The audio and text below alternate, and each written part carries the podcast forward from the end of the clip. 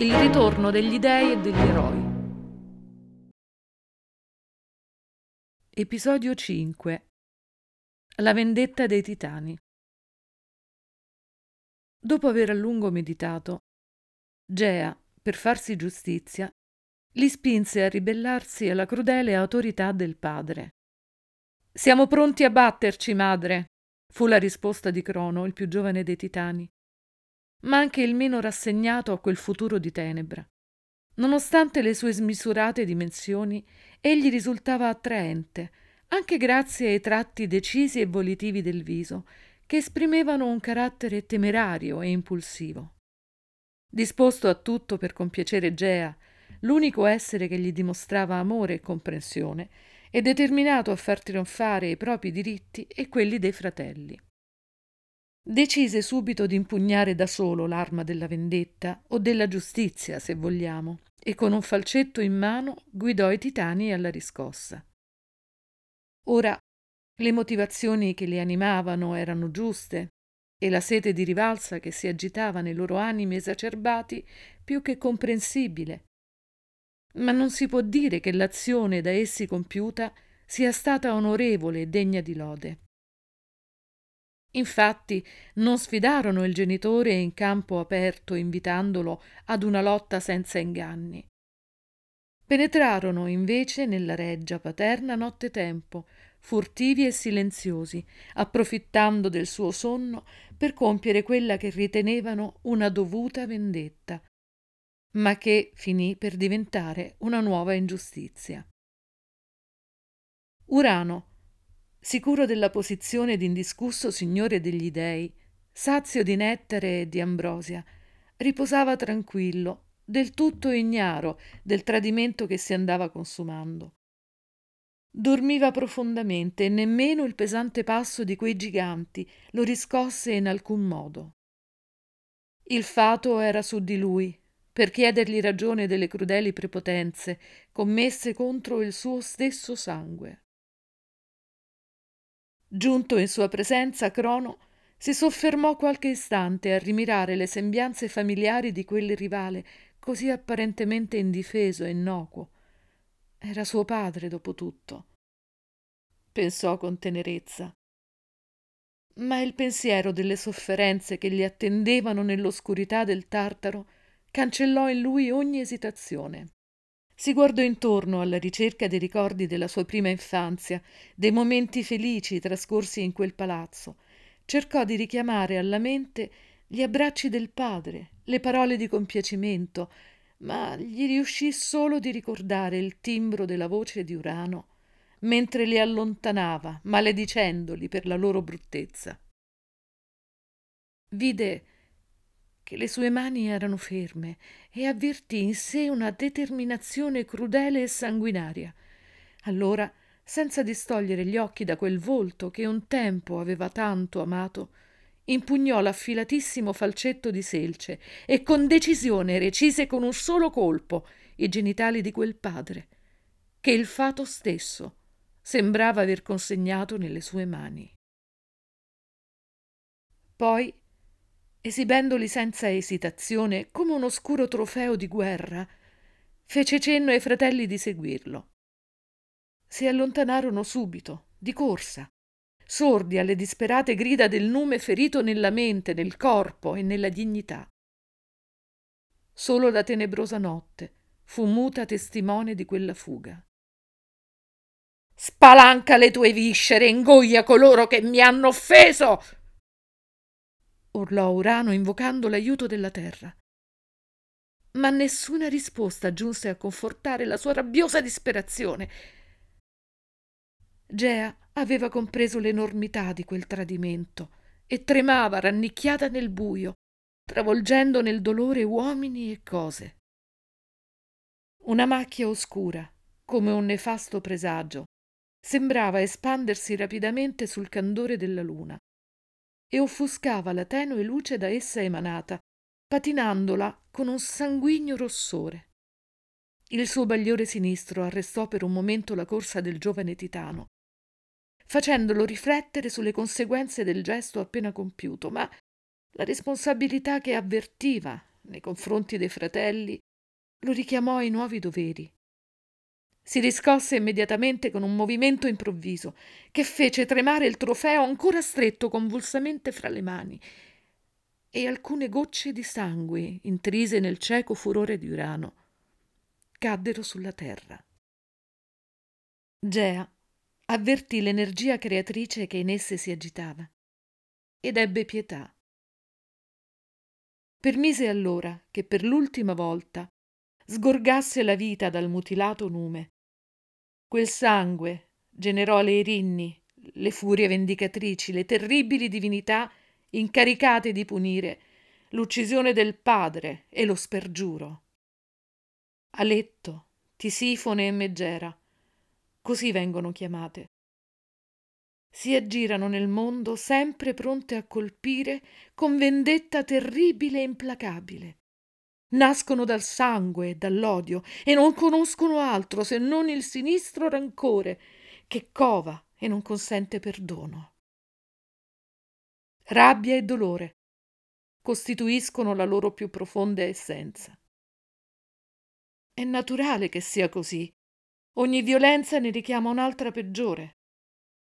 Osservò con amarezza Atena. Ma dimmi, cosa ne fu di Crono? I titani, suoi fratelli, gli affidarono la piena sovranità sul mondo, lieti di essere governati da un re che, oltre ad appartenere alla loro specie, aveva dato prova di coraggio e determinazione. Anche i ciclopi vennero liberati dall'oscuro Tartaro e l'armonia tra gli dei sembrava di nuovo ristabilita. Quando conoscerai la storia degli uomini, ti diranno che l'era di Crono, che alcuni di essi chiamano Saturno, fu una vera età dell'oro, durante la quale i mortali vivevano senza pena e senza il peso della fatica, simili agli dei, e come loro, pienamente felici.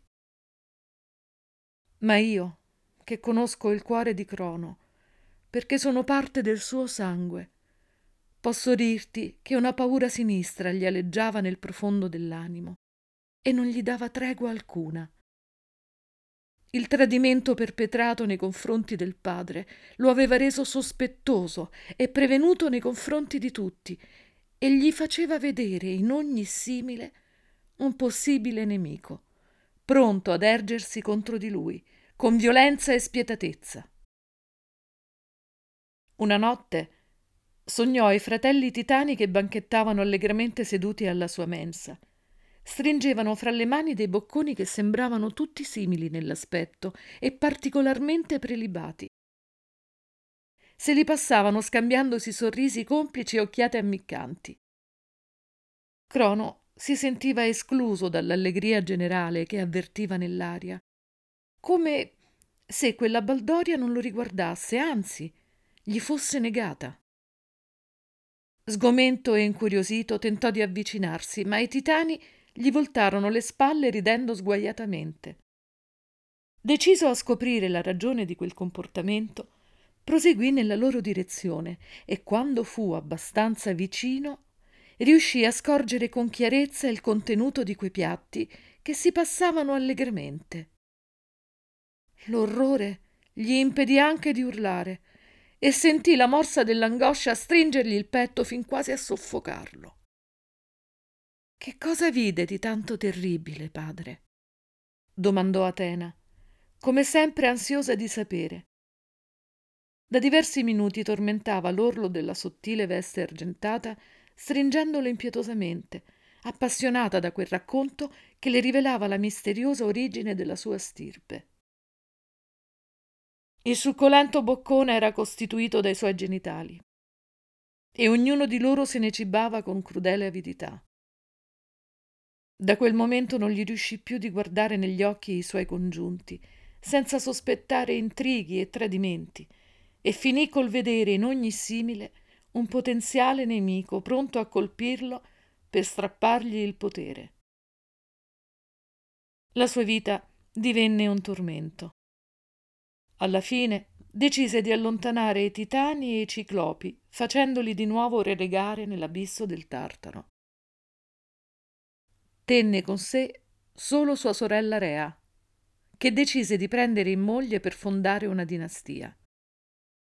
In lei rivedeva il fertile grembo della madre Gea e sperava di poter ritrovare affetti e serenità in quella nuova famiglia che si sarebbe creato.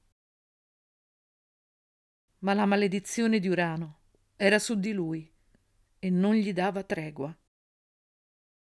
Dopo un breve periodo di serenità, Crono tornò ad essere sospettoso e guardingo e cominciò a diffidare anche della giovane moglie, interrogandola con gli azzurri occhi ormai resi quasi vitrei dalla folle sfiducia.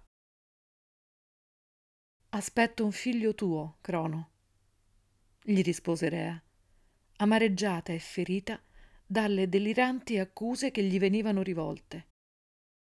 Credi che tradirei il padre del mio bambino solo per impadronirmi dello scettro del potere? Conosceva abbastanza la moglie da crederle e quelle parole sdegnose lo avevano quasi rassicurato, ma voleva ascoltare un'ulteriore conferma dall'unico essere che veramente godeva della sua piena fiducia. Sua madre Gea, la terra. Decise quindi di recarsi da lei per essere rassicurato. Conosci la maledizione che tuo padre ha lanciato contro di te prima di morire? Fu l'inquietante risposta di Gea mentre lo stringeva a sé con tenerezza. Nessuno volle ripetermi quelle parole. Vuoi farlo tu, madre? Il sospiro caldo del vento espresse lo sgomento di Gea nel rispondergli. Dal mio sangue le rinni, dal tuo sangue la mia vendetta. Sarà uno dei tuoi figli a tradirti, compiendo la vendetta di Urano. La paura delle rinni gli sconsiglierà di usare lo stesso falcetto per evirarti, ma questo non gli impedirà di strapparti il dominio degli dei e degli uomini. Re aspetta un bambino. Cosa devo fare? Tu eri l'ultimo nato di tuo padre non è detto che sia il primogenito a colpirti, e poi un bambino è un essere piccolo, indifeso, che chiede solo amore e protezione. Come puoi pensare? Si interruppe sconvolta alla sola idea di pronunciare quelle terribili parole.